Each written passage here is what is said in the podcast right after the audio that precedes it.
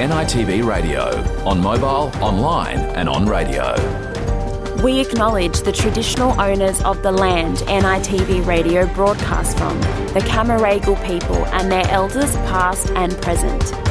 We also acknowledge all Aboriginal and Torres Strait Islander tribes and clans we broadcast to, from the mountains to the plains, from the desert to the sea, from freshwater to saltwater. Yura I'm your host Luana Grant, and welcome to NITV Radio for this Wednesday, the 1st of November.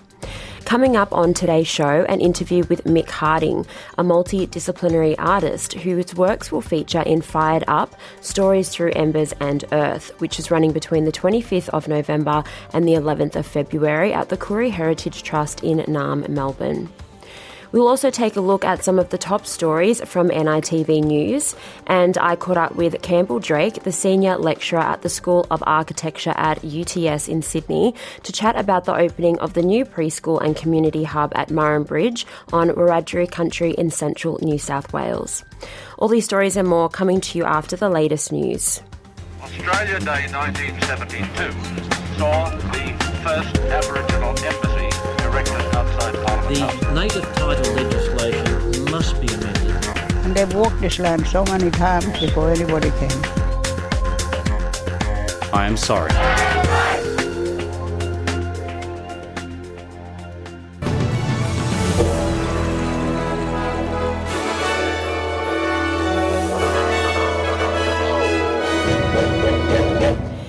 In this bulletin, a new version of the last post has been created to help remember both Indigenous and non Indigenous soldiers together ahead of Remembrance Day. The federal court to hear arguments in a case by a traditional landowner in the Tiwi Islands to stop mining company Santos. And the Israeli military has confirmed it was behind a deadly airstrike on Gaza's largest refugee camp.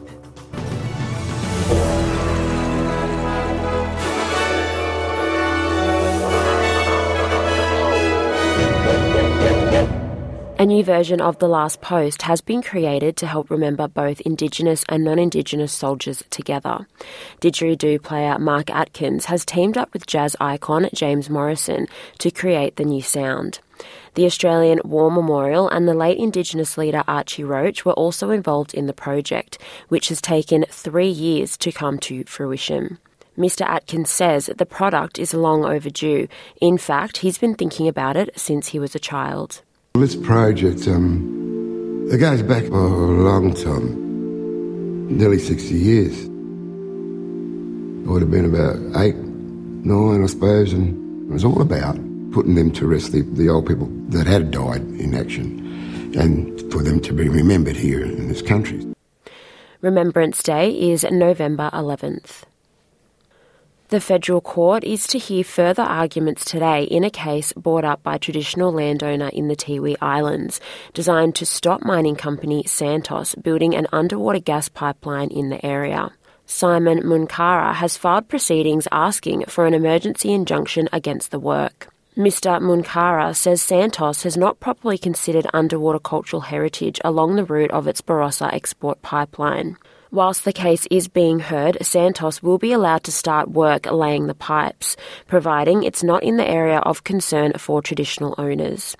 Santos says a ship is sitting off the port of Darwin ready to start the work immediately. They say the pipe laying work will take about 10 days to reach the area of concern. The Israeli military has confirmed it was behind a deadly airstrike on Gaza's largest refugee camp.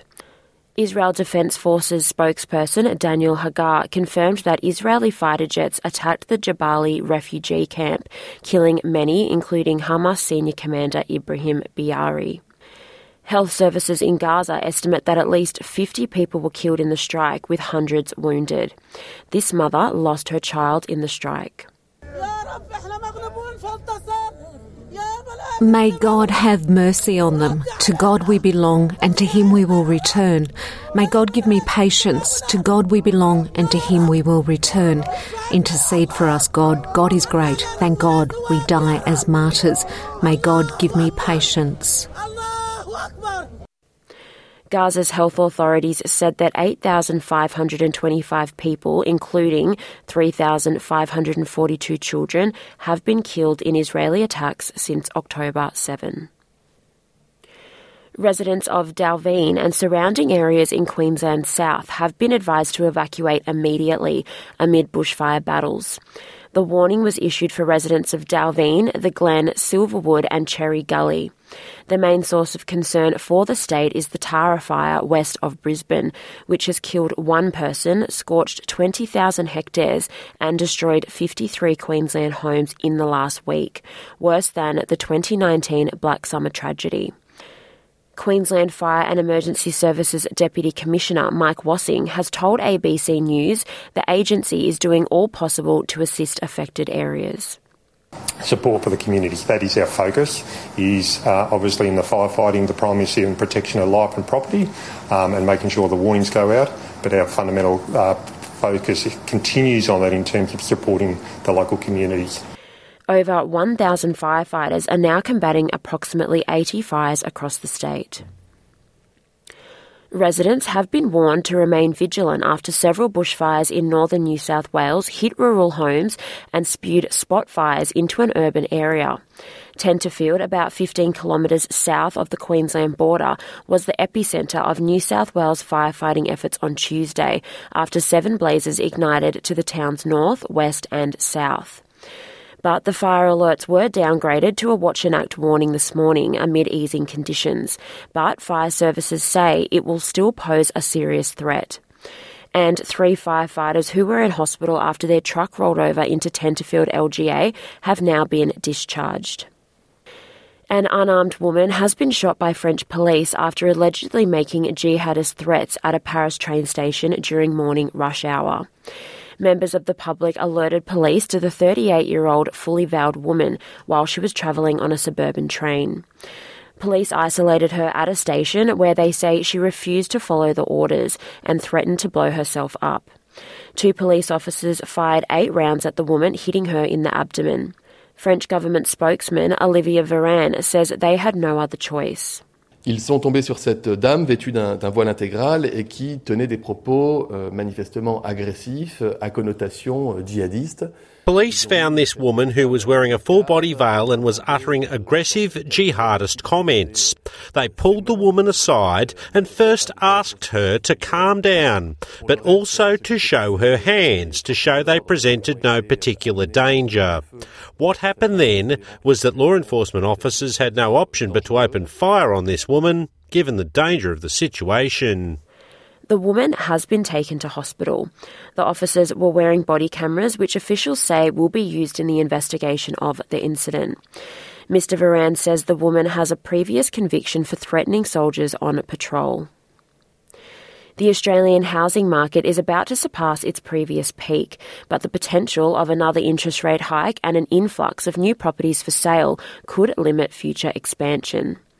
As mortgage rates began to rise, the housing market saw a gradual decline throughout much of 2022.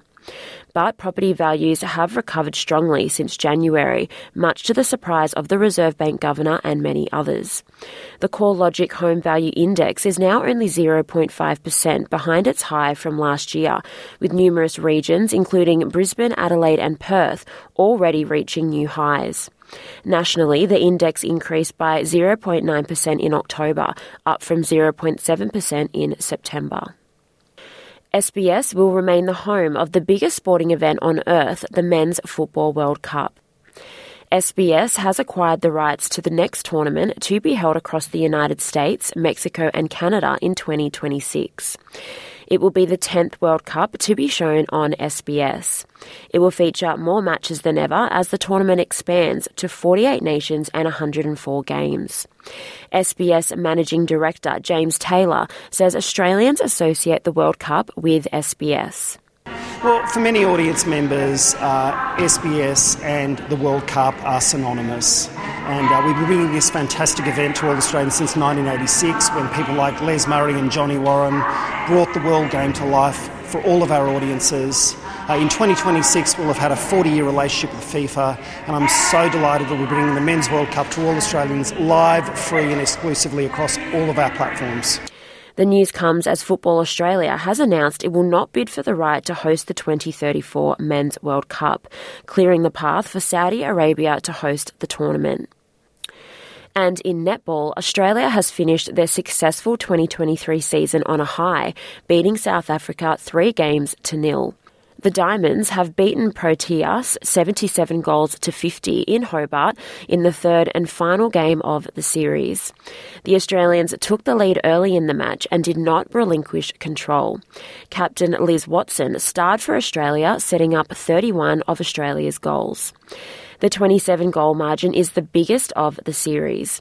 Australia finishes 2023 having won 16 of their 19 matches, including winning the World Cup, the Constellation Cup against New Zealand, and the Quad Series tournament that featured England, New Zealand, and South Africa.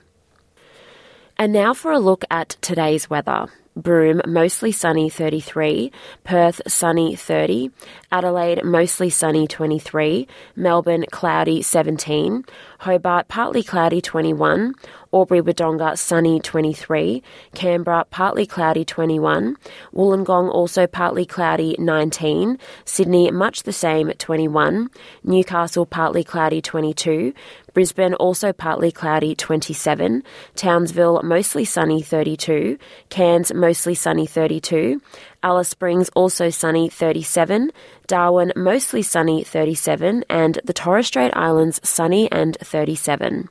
And that is NITV Radio News.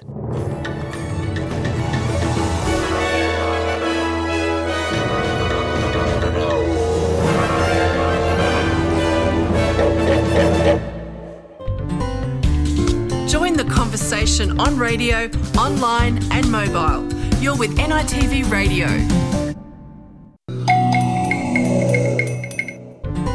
NITV Radio, on radio, online, and mobile. Welcome back. I'm your host, Luana Grant, and you're listening to NITV Radio. Still to come on the show, I caught up with Campbell Drake, the senior lecturer at the School of Architecture at UTS, to chat about the opening of the new preschool and community hub at Murrin Bridge on Wiradjuri country in central New South Wales. And we have an interview with Mick Harding, a multidisciplinary artist whose works will be featured in Fired Up Stories Through Embers and Earth, which is running between the 25th of November and the 11th of February at the Koori Heritage Trust. But first, here's a look at some of the top stories from NITV News.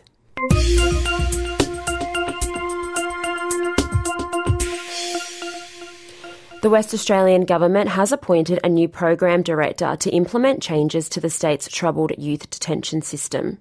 The government won't identify who that person is, but it's understood to be Narelle Butt, who has previously worked in the Tasmanian youth detention sector. Michael Park reports. Narelle Butt was formerly the Deputy Secretary of Children and Youth Services in Tasmania. That department oversaw the safety and security of both staff and young people in youth detention. They get into that cycle of um, the illicit drug use, which then goes into criminal activity, which then they find themselves in the prison system, and it's very difficult for them to get out of that. She's also a self described straight shooter. Usually, straight shooters are action focused, so let's hope that's the case. WA's youth detention system has been described as being in crisis, with some young detainees held in the Unit 18 facility inside the maximum security Casuarina adult prison. There have been protests and calls for the closure of Unit 18 since the death in custody two weeks ago of 16 year old Cleveland Dodd. Youth justice advocates are hopeful the new appointment will bring positive change. I hope she can deliver but I won't hold out hope because it's been betrayed in, in the past. In order to move forward with the transformation of the youth justice system in WA, including the model of care within youth detention facilities, there needs to be very strong and strategic leadership. The Tasmanian Department of Communities, which Narelle Butt previously worked for, was abolished in December last year. That came about after a commission of inquiry into child sex abuse in the state heard evidence from former detainees at the notorious Ashley Youth Detention Centre. Along with physical abuse, the evidence highlighted long periods of isolation for detainees an issue which has been prevalent in WA's Unit 18 and the Banksia Hill Youth Detention Centre. Michael Park, NITV News. When Remembrance Day comes around on November 11th, the last post may sound a little different. Didgeridoo player Mark, Atkins has teamed up with jazz musician James Morrison to recreate the iconic piece of music. Uniting to pay homage to our First Nations and non Indigenous Australian soldiers together.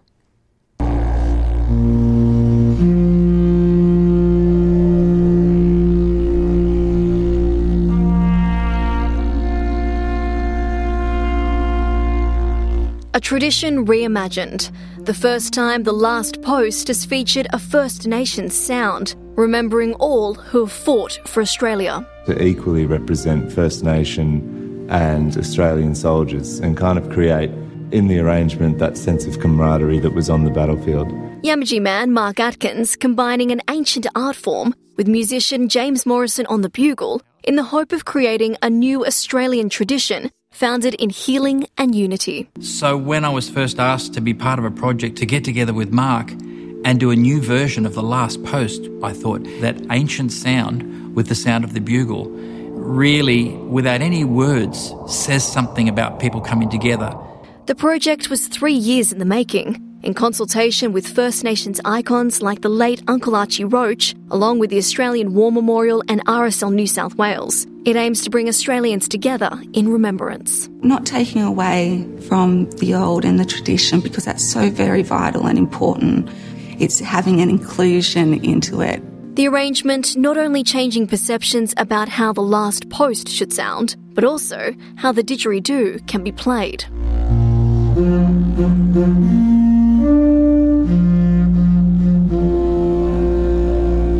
Mark Atkins hoping to start a new chapter for Remembrance Day. Should have been done and said a long time ago, but as they say, there's no time like the present.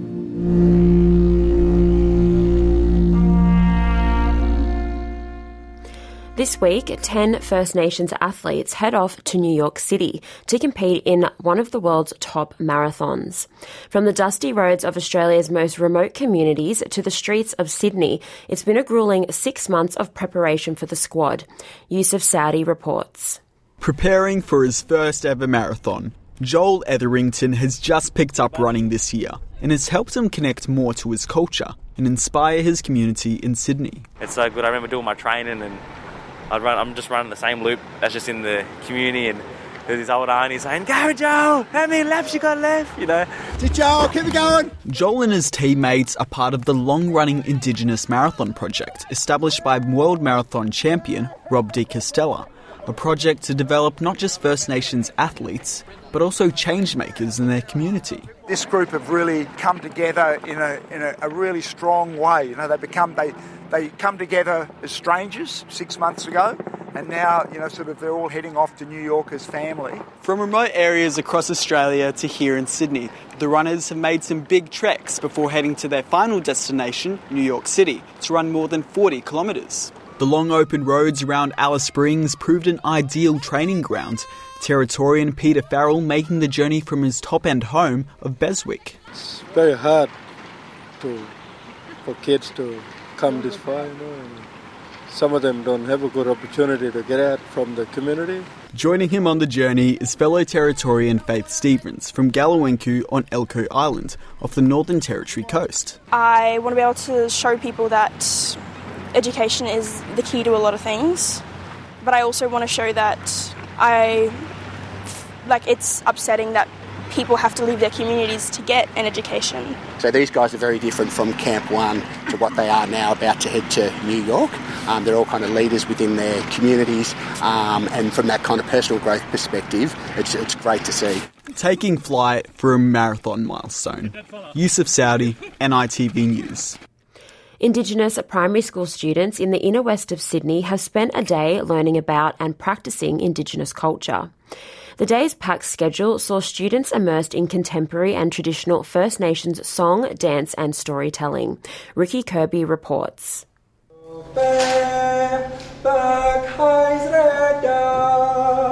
Dance and song from the Torres Strait being practiced in inner west Sydney. Do You guys think you can do it?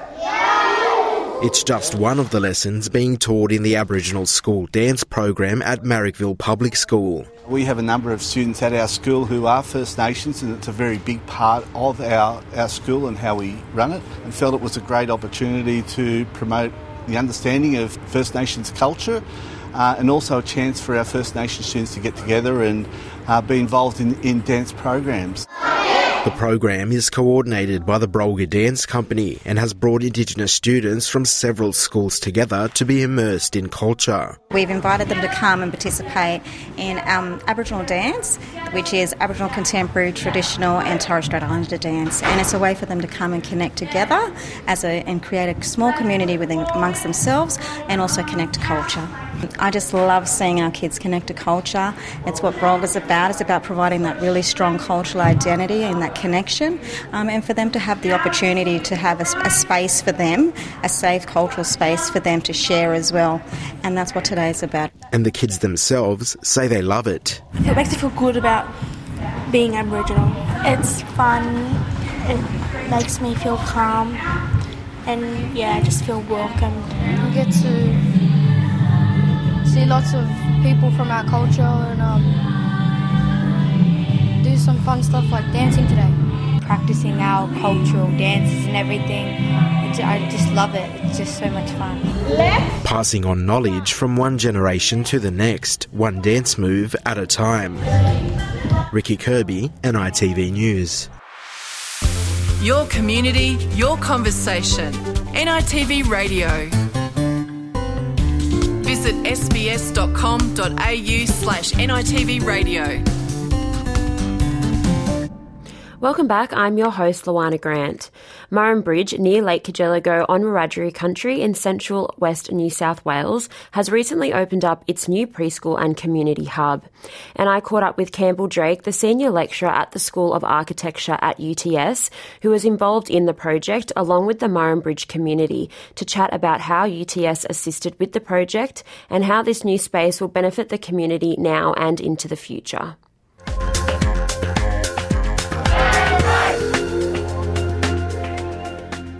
Murrin Bridge near Lake Cargelligo on Wiradjuri country in central west New South Wales has recently opened up its new preschool and community hub. And today I'm joined by Campbell Drake, Senior Lecturer in the School of Architecture at UTS. Hi, Luana. Thanks for having me. Thanks so much for joining me today. So, firstly, the Murrin Bridge Preschool and Community Hub had its opening ceremony on the 26th of October. How did the launch go? Yeah, fantastic. It was um, really well represented. We were really happy to see a number of representatives from um, all of our funding groups, from the NIAA, from Aboriginal Affairs, from Multiplex, um, also Department of Education, TAFE, um, and then also senior, represent- senior representatives from my own university, Marie Graham, who's the director of Jumbunna at UTS. Mm-hmm. So yeah, it was it was also and also you know, uh, really well represented by um, the extended community. Um, we, there was a, a, welcome dance, um, a smoking ceremony, um, welcome to country, um, a series of uh, a series of, of, speeches, and then we had um, all had lunch together there at Murrin Bridge on, on, the Thursday. Yeah, was, and the weather was beautiful. We were really lucky. And how did the University of Technology Sydney assist with this project? And also, how did you engage with community during the process? Um, so, UTS, we've been working with the community at Murrin Bridge since 2016, and how that came about was through a colleague of mine, um, Dr. Alan Teal, who discovered his um, Indigenous ancestry when he was 40. He then traced that back to Murrin Bridge, and once he'd made um, contact or he'd, he'd um, uh, he, would sort of um, once he'd, he'd um, become um, connected with the community, he then invited um, some elders to come to UTS with the intent of forging a relationship with the university. Um, then uh, that that then turned into um, a series of undergraduate design studios where students from the School of Architecture uh, went to Murrin Bridge and we were working on a project looking at community community revitalisation, um, and also uh, looking at um, how we could adaptively reuse sort of existing infrastructure. And from that, um, turned into uh, a live project with um, my colleagues and I at Grau and Guillermo Abascal, um, in which we received some seed funding from the Prime Ministers and Cabinet. And what we were asked to design by the community, um, which was identified through this consultation with students, was a community services hub. Um, and during that time, a lot of those services have moved back to the to Lake Cargelligo, and the community has had identified their desire for some of those core services to return to Murrin Bridge, and that's the, that's, that's kind of the origins of um, how we came involved with Murrin Bridge. Mm. And how long did the project of the Murrin Bridge Preschool and Community Hub take? I guess from the idea and then through to completion of the new facility. Um, it was a, it was a long time coming, about about five years um, oh, wow. to the launch yesterday. Yeah, it was similar. It, it was um, somewhat delayed through um, the pandemic, mm-hmm. Um, and also just sort of escalating uh, building costs, etc. But I'm really grateful to to all of our funders, and particularly to the preschool director, um, Leanne Smith, who's who was really the the driver behind uh, the project development. and then uh, it's been in construction since earlier this year. Um, however, it, there was a, a, long time sort of incubating, and we did a lot of consultation with community through a series of workshops, including the preschool kids, the, the Murrin Bridge community, the, the Land Council, and also the, the service providers who'll, um, who'll be providing core services from the new facility. Yeah, and you mentioned um, before that you know it was a a smaller facility. Now that it's been expanded, how many students will the preschool cater for compared to before? Um, I think, well, the, previously they had a uh, 35, um, a placement for 35, and they'd really outgrown, well, the, the demand had really outgrown the space that they had available. So now they'll, once all the planning and accreditation is through through the Department of Education, they'll have 57 places. Um, and but in addition to that, um, there's new landscaping internally. There's a big courtyard, which during preschool hours operates as a um, as a playground, and then after hours um, it's opened up to the community. And in addition to that, there is a um, the community hub um, in which there'll be health services, employment services. The Land Council will have their offices from there. Um, also, some um, um, Ready, uh, Medicare, these kinds of kind of core services are now returned to Murrin Bridge. Mm, I was actually just going to ask you about the essential services and community activities that will take place at the hub. How do you think this will service the community to aid in like health and well-being and just being able to even provide um, you know more jobs for the community? Definitely. So, in order to, for, for the preschool to um, accommodate additional kids, there'll be um, adi- additional employment op- opportunities for um, for the preschool workers. Um, and um, in addition to that, they can. There's also um, a possibility of hosting events from the new centre. So one, the the second pavilion, which has been added, it doubles as a multi-purpose space. So community prior um, in Murrin there was um, a, women's space and a men's a men's shed, these kinds of things. So all of those activities will be able to be returned to this um, this central facility. And I suppose in terms of well-being, one of the, the major things that the community were asking for was um, uh, there's an exchange between elders and the preschoolers. So this is um, a really nice way in which um, those two groups can come together um, at a sort of central service within or a central facility within Murrin Bridge. And finally, how will this community hub assist the Murrin Bridge community now and into the future? And do you think there'll be plans, you know, to incorporate more areas to this new facility or even use it for different, you know, as you mentioned, different events and things like that? And how, how do you think it'll benefit the community? Um, well, I think it's, you know, it, it is through all the consultation we did and, um, and the workshops that the community had had asked for spaces in which they could gather. So now that the, they have this purpose-built facility, which is still somewhat flexible, they're able to host um, events such as Sorry Business or um, or weddings or things like um, bingo or board board meetings. So um, the the hope is that you know that, that community will now take you know ownership and authorship of that um, of that building and and um, hopefully that will provide a space where they can um, you know, consolidate whatever desires they have for their future.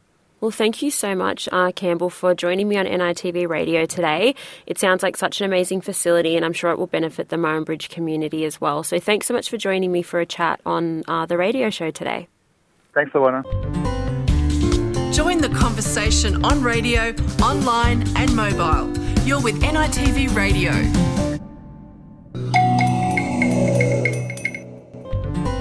NITV Radio, Monday, Wednesday, Friday at 1pm or anytime online. Welcome back. You're with NITV Radio. Next up is an interview with Mick Harding, a multidisciplinary artist whose works will be featured in Fired Up Stories Through Embers and Earth, which is running between the 25th of November and the 11th of February at the Koori Heritage Trust in Naarm, Melbourne. Exhibited together for the first time, Fired Up Stories Through Embers and Earth brings works that are extraordinarily individual, through ground, though grounded in relationships with history, storytelling, land, and sea by using clay. NITV Radio's Bertrand Tungandami has more.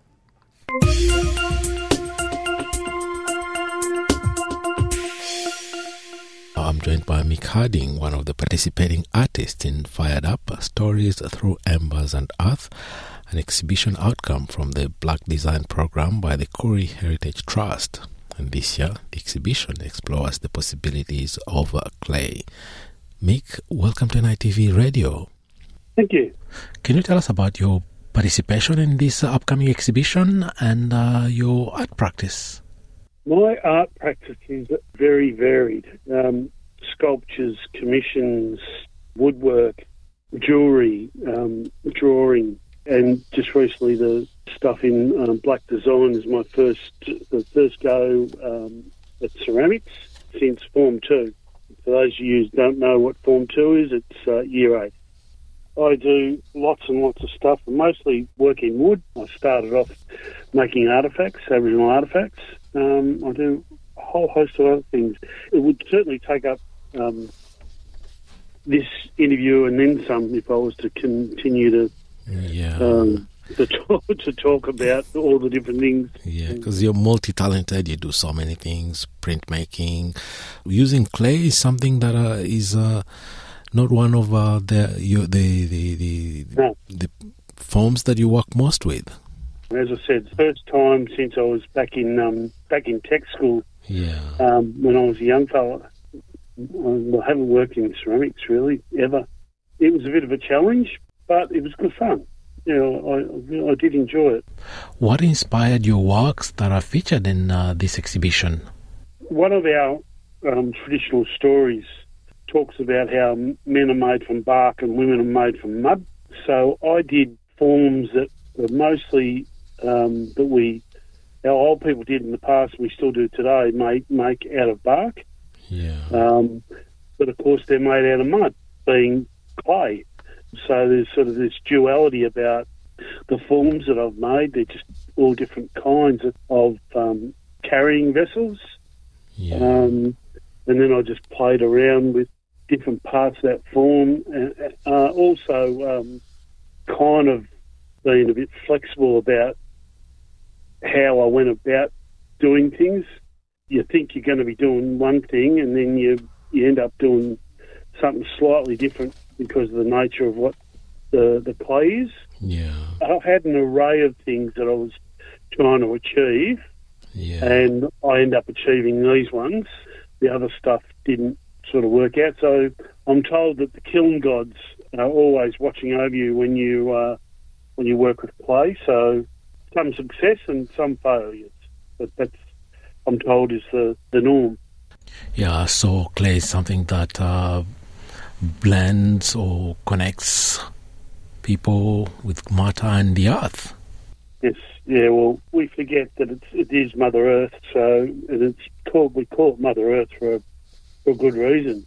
Yeah. Um, because if it, it doesn't, if it didn't exist, we wouldn't.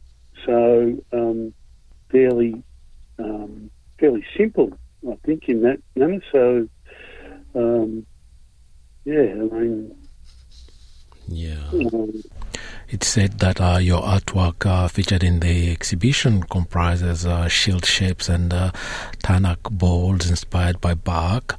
Why bowls? they're probably more commonly known as coolamon, but that's not the word for our. Well, it's not our word for it. Our word is Tarnuk. Yeah. Tarnuks were um, used for all kinds of things. They were used for carrying all or um, putting sleeping, putting babies in in them to, to sleep with, um, uh, using them as containers to gather food, different types of food. They use for the water sometimes to put water and fresh water in. They were something that was an everyday item that uh, our people used in the past. And look, I, I still use use them from time to time. I, I sometimes use a tarnuk to make my ochre paint up when we're painting up to sing and dance. Yeah. Um, so there, there's a whole host of different uses for them, and um, they still continue today. They're probably not exactly the same as how our old people use the containers, the tarnuks. Yeah. But, um, um, and I suppose the, the, the thing about it is you you want to show continuity. So even though they were they're they're bark, they're normally bark, you know, um, making them out of ceramic. Uh, predominantly, you know, we we use clay as a as a a you know in ball in a ball kind of um, fashion. We'd make a, ball, a clay ball and use it for for uh, as a, um, a kind of oven ball. Yeah. Um, and um, there's still lots of evidence around in the landscape um, where those old hearths are. Essentially, they're just uh, um, old ovens um, where old people were were um, cooking food in. I'd say that your ceramic works. Uh, was looking at uh, the exhibition brief. Uh, your work is uh, your work aims to project a special feeling about cultural knowledge. Yes, yes. You know, for culture and knowledge to stay alive, it, it needs to adapt. You know, uh, adapt to whatever technologies, because as human beings, we're we're just storytellers. You know, we're the oldest storytellers on this continent. Well, with what we know of. Um, yeah, so telling stories in the modern context probably look slightly different to when uh, before than when before uh, European people came here.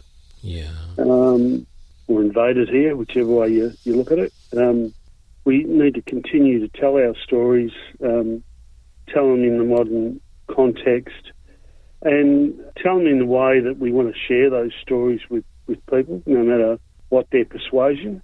Um, we want to invite people to enjoy our culture um, and our storytelling because that's the hallmark of who we are.